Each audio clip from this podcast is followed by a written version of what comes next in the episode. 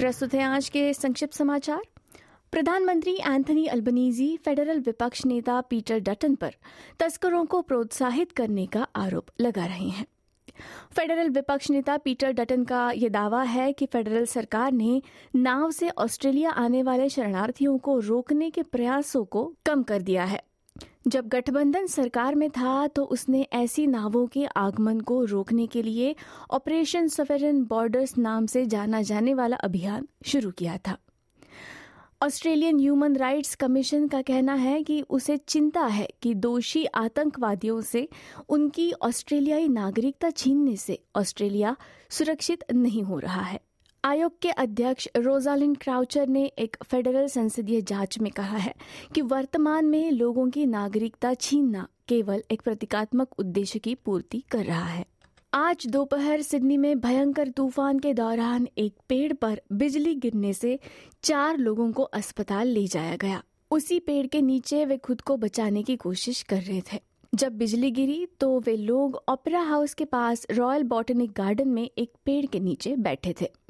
New south Wales ambulance सेवा के एक प्रवक्ता ने कहा है कि एक किशोर लड़का और 20 वर्ष की एक महिला को रॉयल प्रिंस एल्फ्रेड अस्पताल ले जाया गया है, जबकि 30 वर्ष आयु के एक पुरुष और एक महिला को सेंट विंसेंट अस्पताल ले जाया गया है।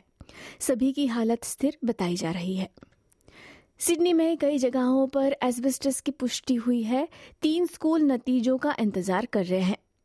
पिछले सप्ताह लिवरपूल वेस्ट पब्लिक स्कूल में गीली घास में एस्बेस्टस पाए जाने के बाद, कई साइटों पर परीक्षण के बाद सिडनी के आंतरिक पश्चिम में फाइव डॉक में डॉमरेमिक कॉलेज एस्बेस्टस की पुष्टि करने वाला पांचवा स्कूल बन गया है। पापुआ, न्यू गिनी में पुलिस का कहना है कि कम से कम तिरपन लोग मारे गए हैं। अधिकारियों का मानना है कि ये देश के हालिया इतिहास का सबसे बड़ा नरसंहार हो सकता है। अब खबर भारत से।